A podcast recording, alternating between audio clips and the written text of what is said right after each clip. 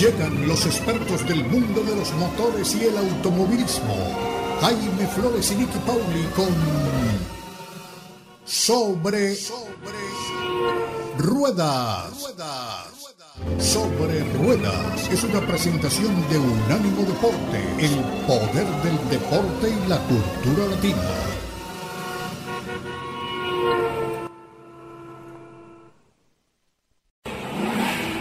Sobre Rueda. Sobre. El programa donde rugen los motores. Todo bajo la lupa especializada de Jaime Flores y Nicky Paul. Con todo el análisis sobre el automovilismo en el mundo y la industria automotriz. Unánimo Deportes presenta Sobre Rueda. Sobre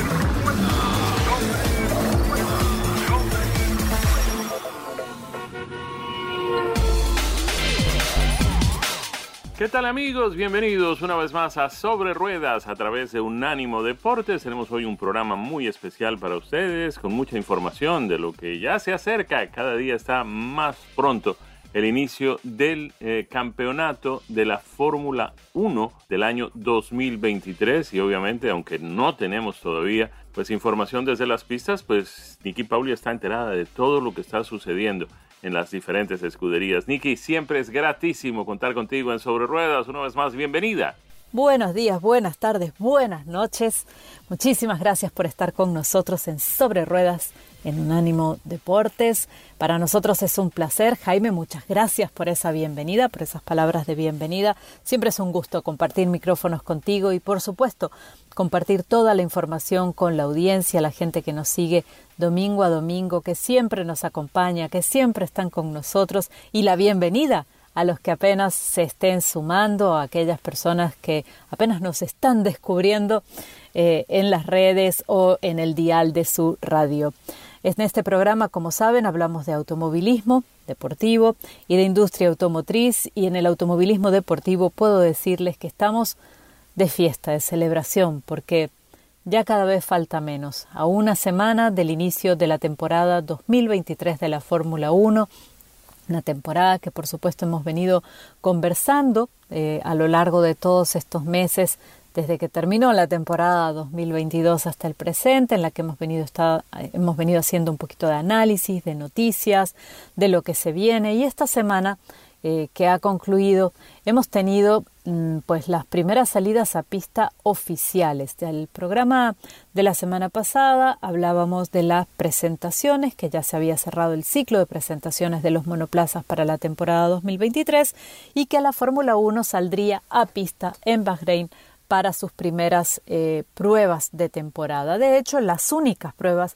pretemporada que tendremos este año, que hemos tenido este año, tres días, tres jornadas de pruebas intensas para las escuderías, dado que son las únicas antes del banderazo inicial. ¿Qué hemos visto en estos tres días en Bahrein? Y la otra pregunta, algo que me preguntaron mucho en redes sociales esta semana, eh, ¿nos dicen algo estas pruebas? ¿Realmente podemos ver el panorama claro hacia el futuro de estas pruebas? Pues Vimos unas cuantas cosas interesantes. Eh, en primer lugar, pues los diseños de los autos que en las presentaciones no todo quedaba tan claro. Em, pues hemos tenido mayor cantidad de tomas y de oportunidad fotos y de video y de oportunidad de verlos rodando en la pista, por supuesto. Hemos podido ver em, a las escuderías probando diversas soluciones técnicas y hemos podido ver también a las escuderías y a los pilotos probando em, cosas más puntuales em, en, apenas algunas vueltas y otros ya simulando eh, por supuesto lo que serían las distancias de carrera y tratando de ver cómo están en términos de confiabilidad y de duración. Em, qué tal les va también por supuesto probando hacer paradas en los pits bueno todas las cosas que, que vamos a estar viendo a partir de la próxima semana en Bahrein de forma eh, constante en las pistas. Ahora, ¿esto qué nos dice? ¿Nos dice algo? ¿Nos dice en dónde está cada una de las escuderías? Con completa y absoluta certeza, la respuesta a eso es un rotundo no. Podemos tener una idea, podemos tener una idea de que Red Bull sigue siendo muy probablemente, al menos a mi juicio, el equipo a vencer. Es un equipo que está muy fuerte en la pista. Siento sí después de estas pruebas que quizás hayan perdido un poquito eh, de ventaja, eh, ya no sean tan dominantes como fueron en la temporada 2022, pero eso es algo que vamos a ver, por supuesto, una vez que arranque, eh, que arranque el campeonato. los veo sólidos, los veo consistentes, los veo a los pilotos confiados. no escucho silencios, porque hay silencios que hablan muy fuerte, mucho más que las palabras.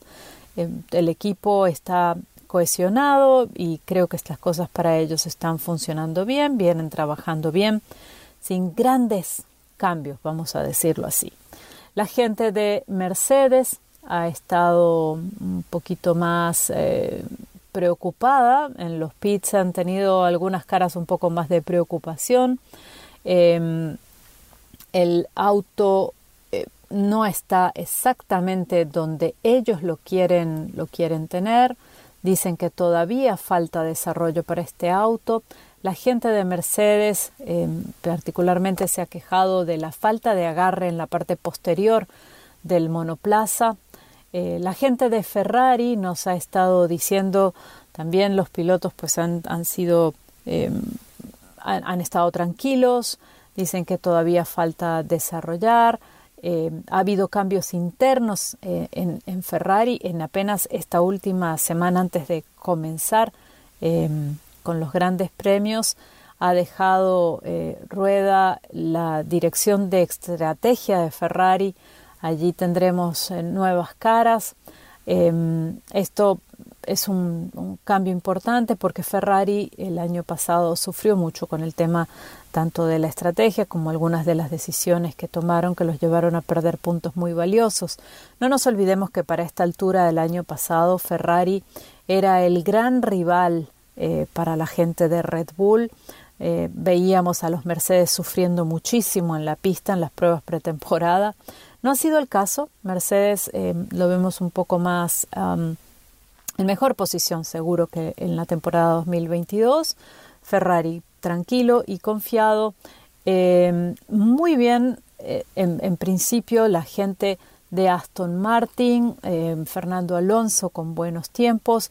Recordemos que Lance Troll, su compañero de equipo, no estuvo en estas pruebas porque tuvo un accidente de bicicleta y no pudo participar. Lo sustituyó Felipe Drugovic, el piloto brasilero, que es uno de los eh, pilotos de reserva de la escudería. Em, la gente de McLaren muy honesta, con malas sensaciones, la verdad, así ellos las denominaron, em, no parecen estar muy alejados de lo que fue su difícil temporada en el 2022. Veremos qué pueden hacer para solucionar. No creo que de cara a Bahrein eh, los problemas que presentaron en la pista en estas pruebas eh, vayan a solucionarse pero definitivo que en la escudería McLaren hay gente muy valiosa, muy buena, muy preparada y así como el año pasado lograron repuntar hacia el final del, campeonato, creo un poco mejorar un poco del, respecto a cómo habían empezado.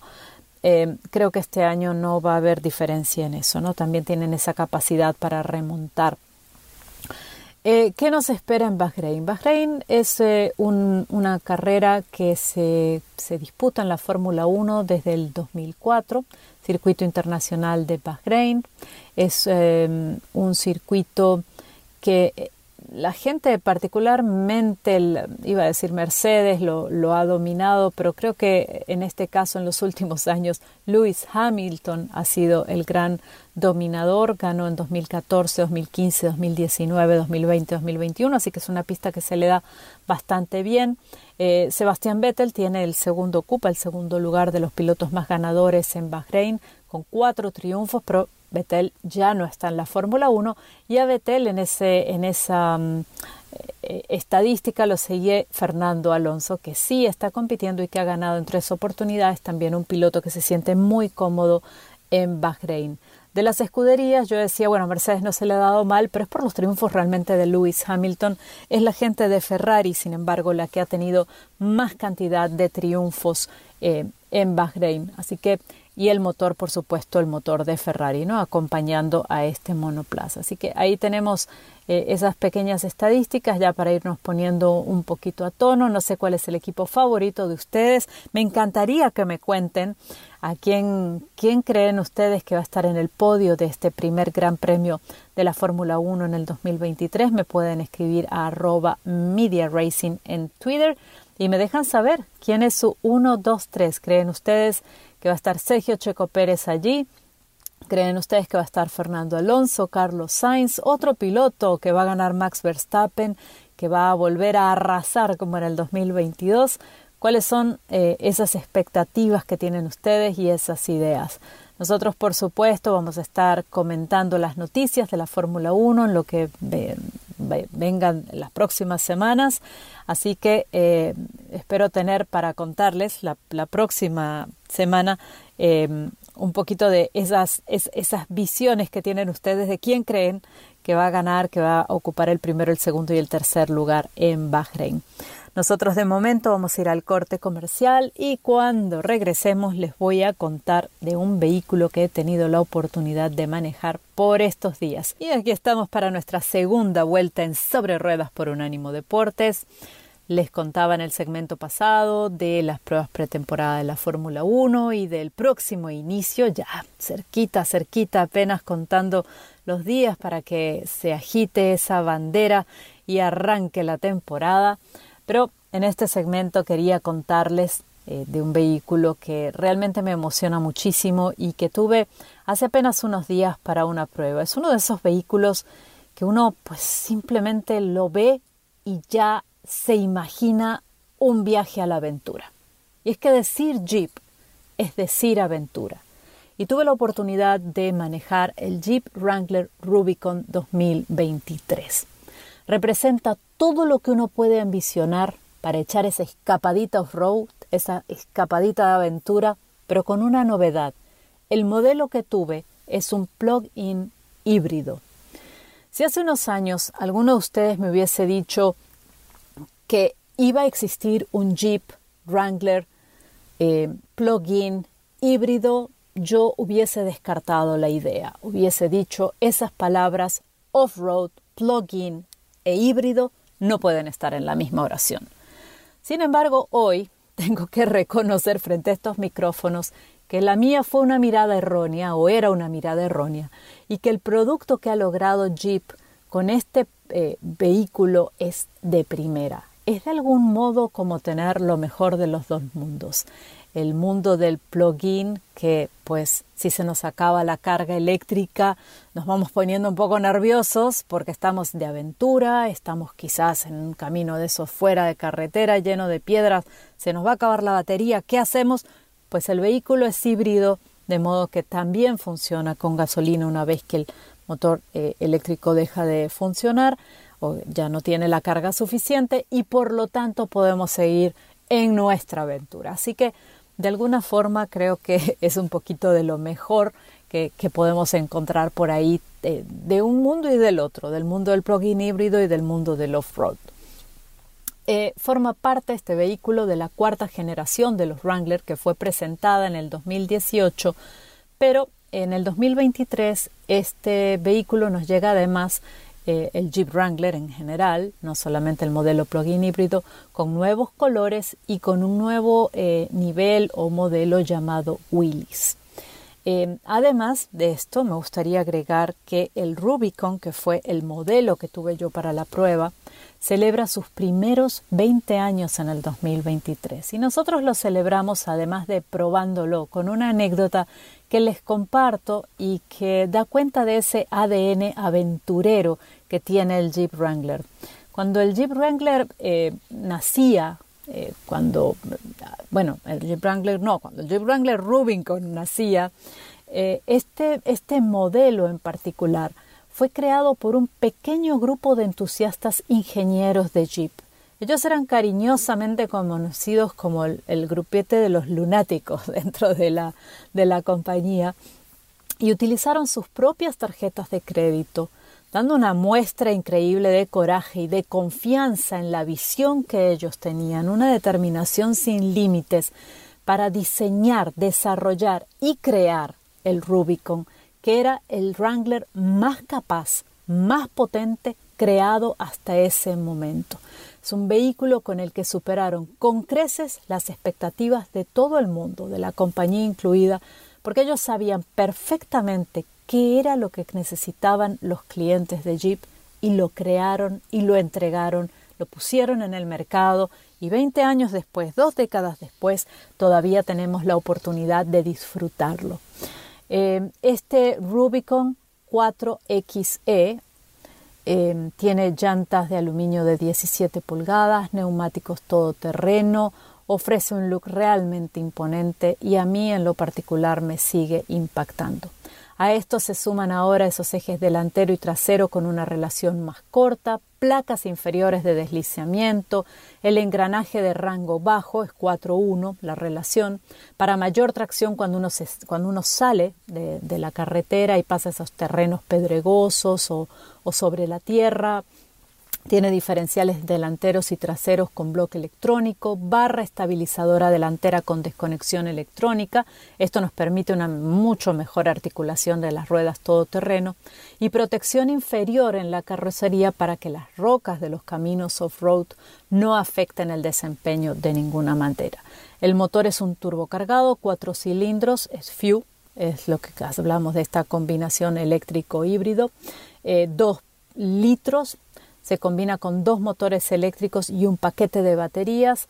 Juntos nos entregan 375 caballos de fuerza y 470 libras por pie de torque. Siendo el vehículo que es, hablamos de un four-wheel drive y la transmisión es automática de 8 velocidades. Para los que estén interesados en los datos de velocidad pura, más que de salir de la carretera y explorar nuevos, nuevos paisajes, este vehículo pasa de 0 a 60 millas por hora en aproximadamente unos 7 segundos.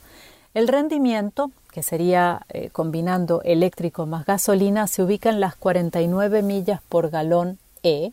Eh, acuérdense que en este caso eh, no decimos millas por galón solamente porque estamos hablando de un eléctrico gasolina, y con solo gasolina nos ubicamos en las 20 millas por galón. De modo que para sacar el mejor provecho realmente de este Jeep, la recomendación es mantener esa batería cargada, tanto como se pueda.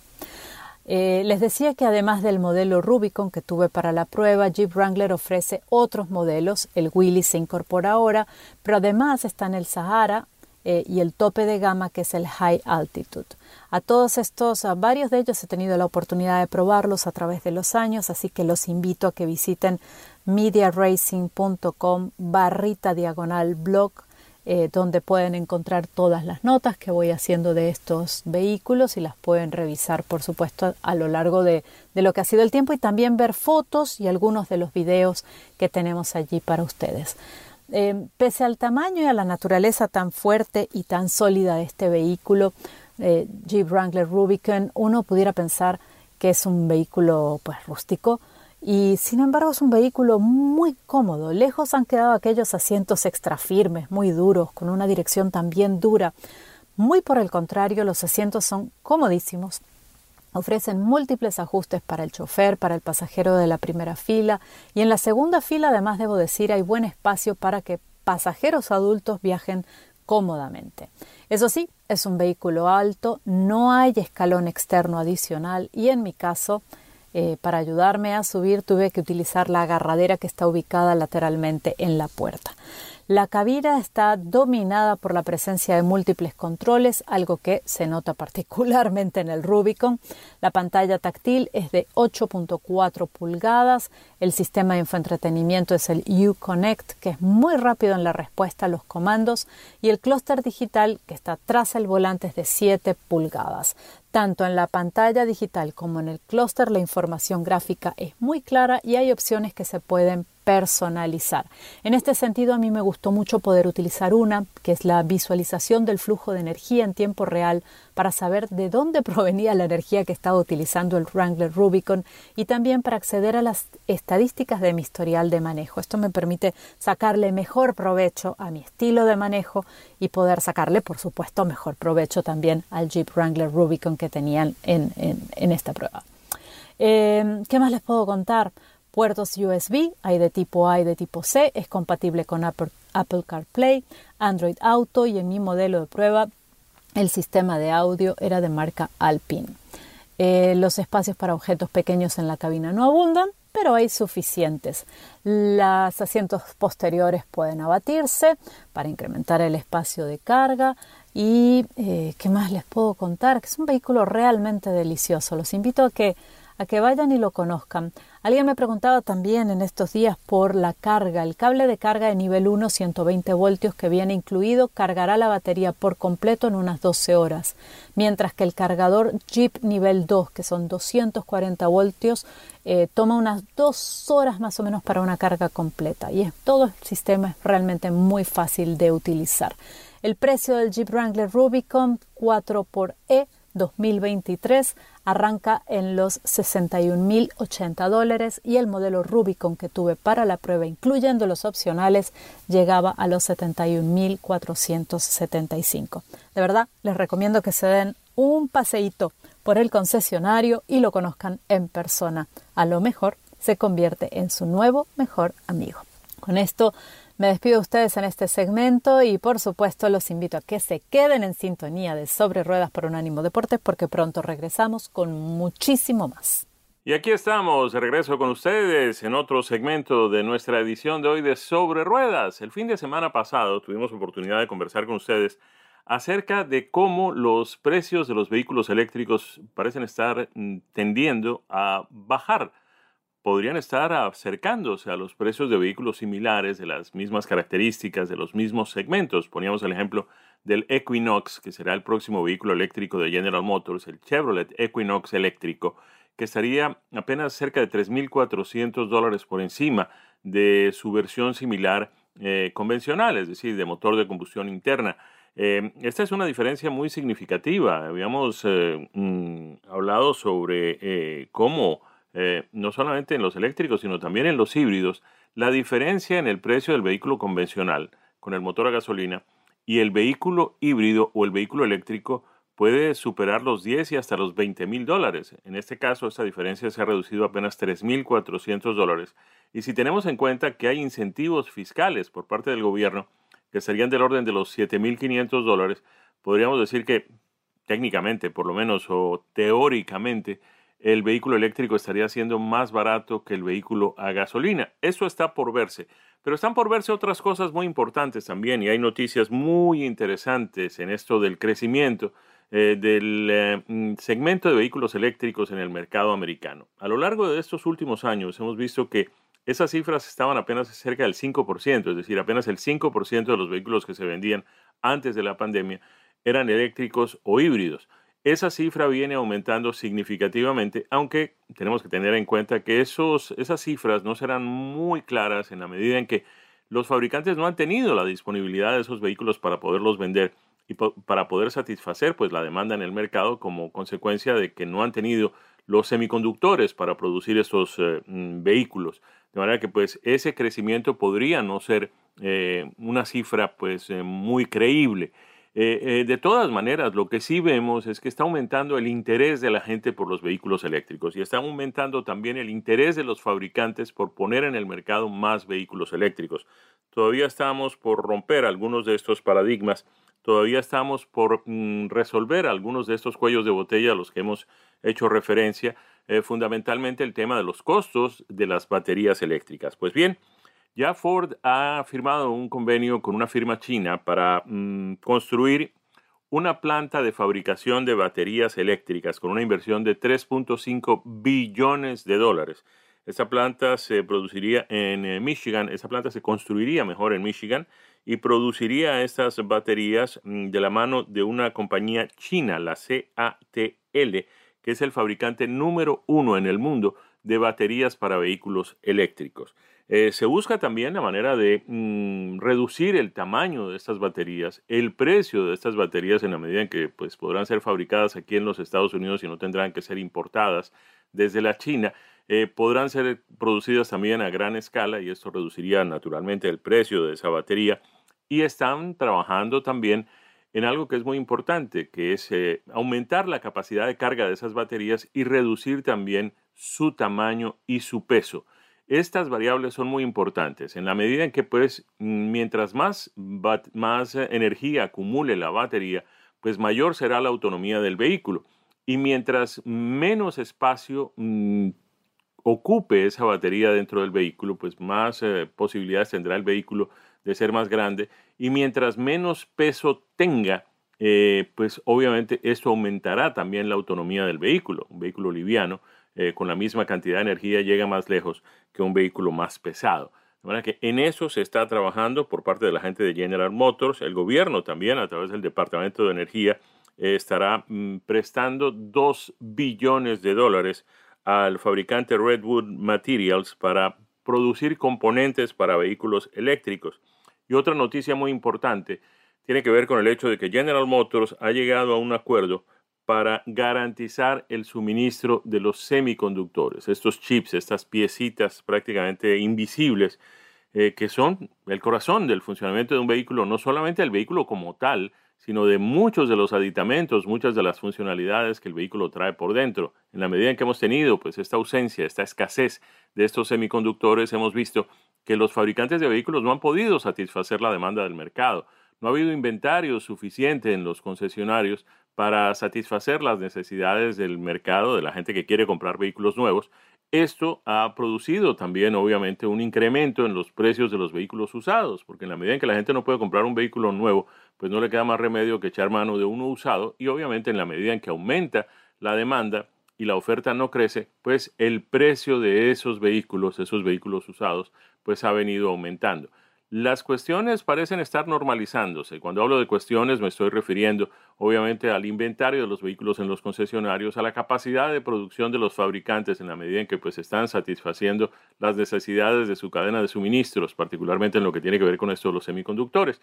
Y esto podría generar unos cambios significativos en el mercado. Eh, ¿A qué me refiero? Eh, mucha gente ha hecho uh, buenos negocios vendiendo su vehículo usado en ese momento. Em, porque pues los precios de los vehículos usados están altos.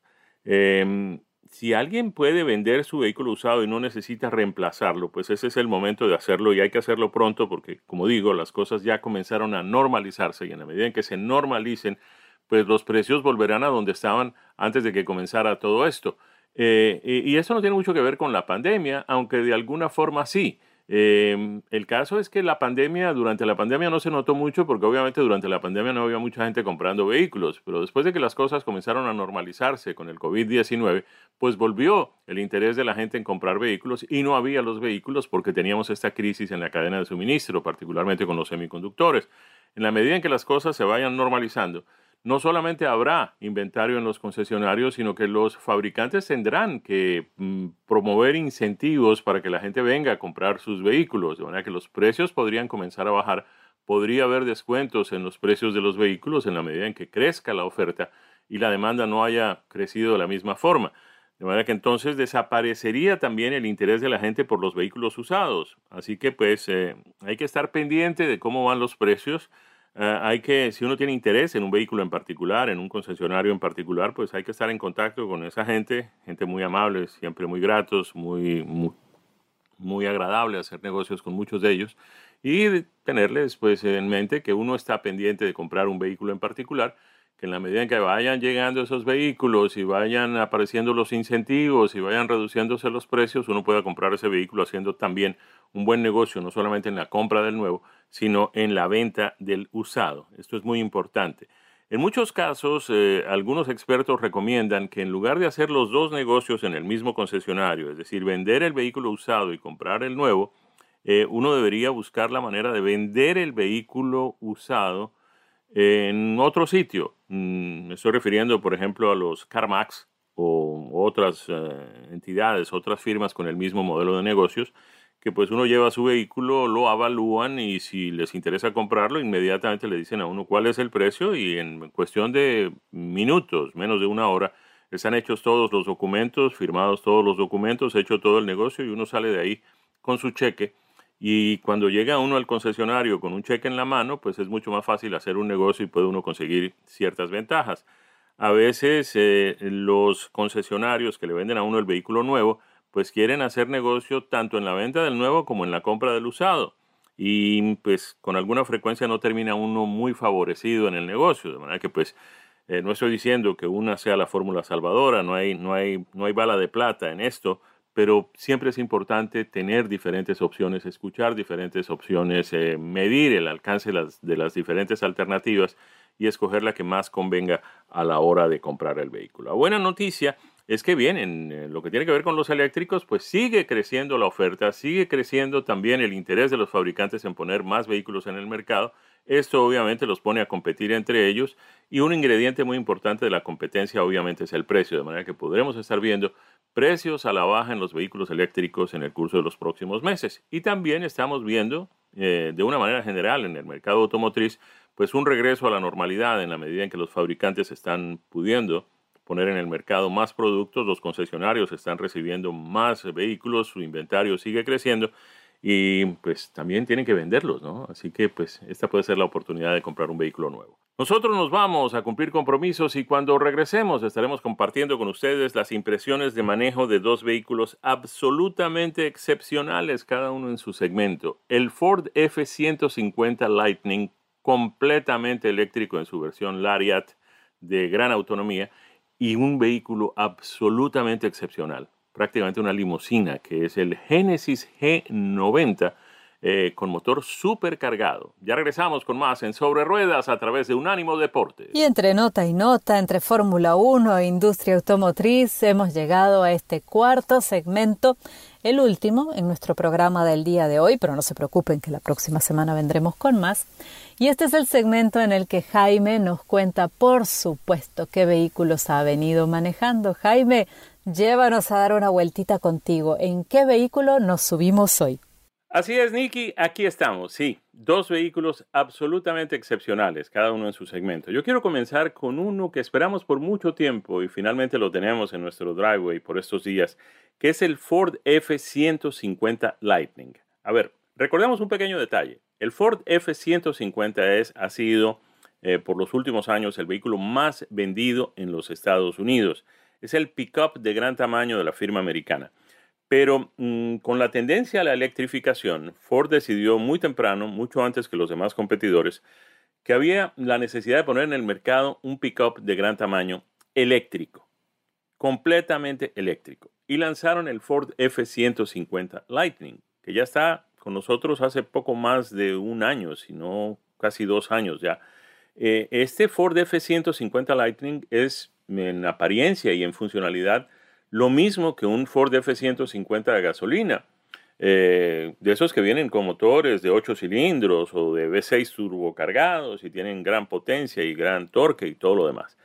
Este F-150 además viene en una versión Pro eh, orientada a aquellas personas que trabajan con este tipo de vehículo y que necesitan electricidad para sus funciones. De manera que no solamente la batería del vehículo y su sistema de carga sirve para eh, impulsar el vehículo, es decir, eh, mover, alimentar los motores que llevan el vehículo del punto A al punto B, sino que además esa electricidad sirve, por ejemplo, para conectar un taladro, para conectar una máquina para cortar, una sierra eléctrica, en fin, todo ese tipo de cosas que necesitan las personas que trabajan en diferentes actividades y que muchas veces pues eh, tienen que contar con eso en el sitio donde llegan, a veces pues el, punto donde pueden obtener la electricidad, los 110 voltios para mover esas herramientas está relativamente lejos, tienen que pues, atravesar un cable, etcétera. Ya no tienen que hacer eso si van en un Ford F-150 Lightning, porque ese vehículo se encarga de mm, suministrar esa electricidad. Pero es mucho más, muchísimo más que eso. Eh, ya desde tiempo atrás hemos visto cómo los pickups se convirtieron en dos vehículos en uno, porque no son solamente el, vehículo de servicio, el vehículo de trabajo, sino que también pues ofrecen todas las eh, comodidades y toda la sofisticación que puede ofrecer un sedán de lujo. Esto es lo que pasa con este Ford F-150. Pero ahora también, gracias a la electrificación, ofrecen un desempeño muy, muy interesante. Miren ustedes, ¿quién se iba a imaginar que un pickup de gran tamaño iba a tener una aceleración de 0 a 60 millas en apenas 4 segundos? 4 segundos. La autonomía de estos vehículos, muy importante también, obviamente, sobre todo cuando se trata de un vehículo de trabajo.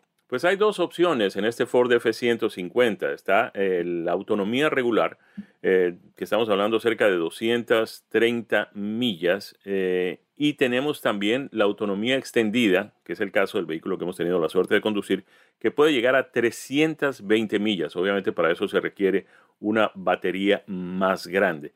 ¿Qué les podemos decir de este vehículo? Obviamente tiene dos motores, el motor delantero mm, y es tracción en cuatro ruedas, eh, tiene otro motor ubicado en la parte central del vehículo que es el que impulsa las ruedas traseras. Eh, comienza el precio, y esto también lo hace muy interesante, el precio de la versión Pro en 57.869 dólares, que es la versión más económica del Ford F-150 Lightning puede llegar a 98.669 con un vehículo absolutamente extraordinario, fuera de serie, nada que envidiarla, nada en el mercado de automóviles y de vehículos en los Estados Unidos. El que manejamos era la versión Lariat Extended Range, que tenía un precio de 87.769 dólares y no tiene nada que envidiarle tampoco a nadie. 580 mm, libras por pie de torsión, perdón, 580 caballos de potencia. Eh, pero lo más impresionante son las 775 libras por pie de torsión que le dan una aceleración fuera de serie, eh, en un silencio sorprendente, con muy poca vibración, uno no siente absolutamente para nada el ruido de los motores, les habíamos dicho que en esta versión el Lightning Platinum puede llegar inclusive a una aceleración de 4 de 0 a 60 millas en apenas 4.0 segundos.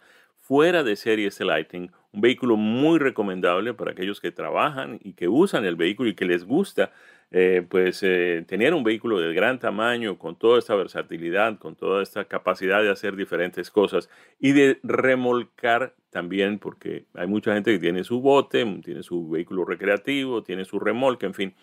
Este eh, vehículo que hemos tenido la suerte de manejar, tengamos en cuenta que es el que tiene la versión extendida, la batería con la versión extendida, tiene capacidad para transportar hasta 7.700 libras, remolque de 7.700 libras. De manera que pues también para eso es un vehículo fuera de serie. Recordemos, son dos opciones de batería, una de 98 kilovatios que entrega 230 millas de autonomía y otra de 131 kilovatios que es la que nos da las 320 millas de autonomía.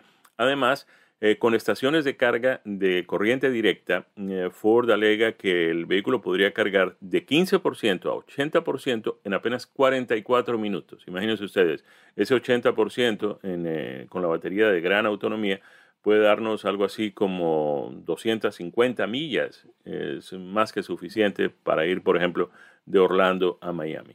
En eh, materia de, rendimiento, pues comparando mm, los eh, números de gasolina con los números eléctricos, estaríamos hablando de un rendimiento muy similar a lo que sería en gasolina 78 millas por galón. Es el Ford F-150 Lightning Lariat que, tenemos, que, hemos tenido, pues que tuvimos la suerte de manejar unos días y que todavía pues podemos manejar unos días más eh, esta semana.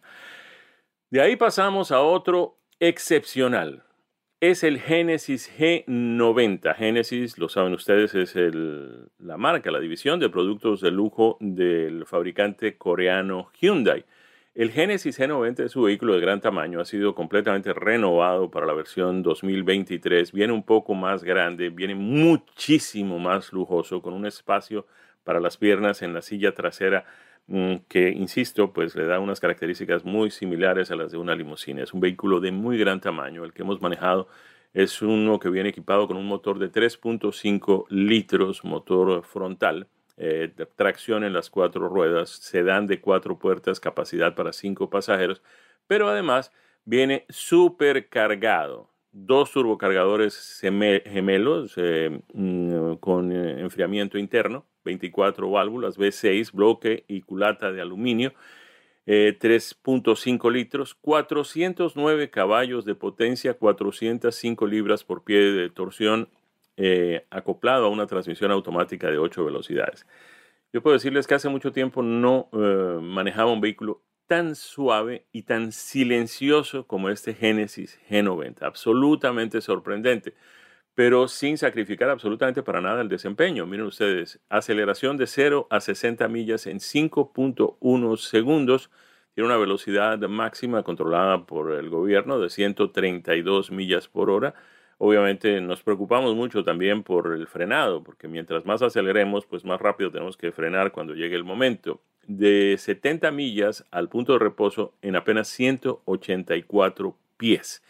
En consumo de combustible, muy, muy competitivo. 20 millas por galón sería el combinado, 17 millas por galón en la ciudad, 24 millas por galón en la autopista. El precio de este vehículo que no tiene nada que envidiarle al más lujoso de los lujosos de cualquier marca alemana, japonesa, americana, el que sea. El precio básico comienza en los 90.100 dólares. El que manejamos, la versión E supercargado, 99.795 dólares. Esto, en una marca alemana de gran prestigio, pues costaría un 25 o un 30% más. Y no tiene absolutamente nada que envidiarle este Genesis G90 supercargado a ninguno de estos vehículos que hemos mencionado.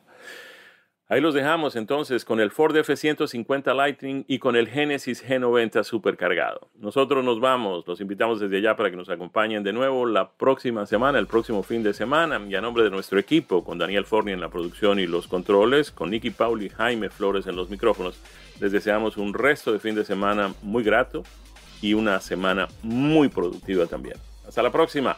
Felicidades para todos, que la pasen muy bien. Esto ha sido Sobre Ruedas, una presentación de Unánimo Deportes.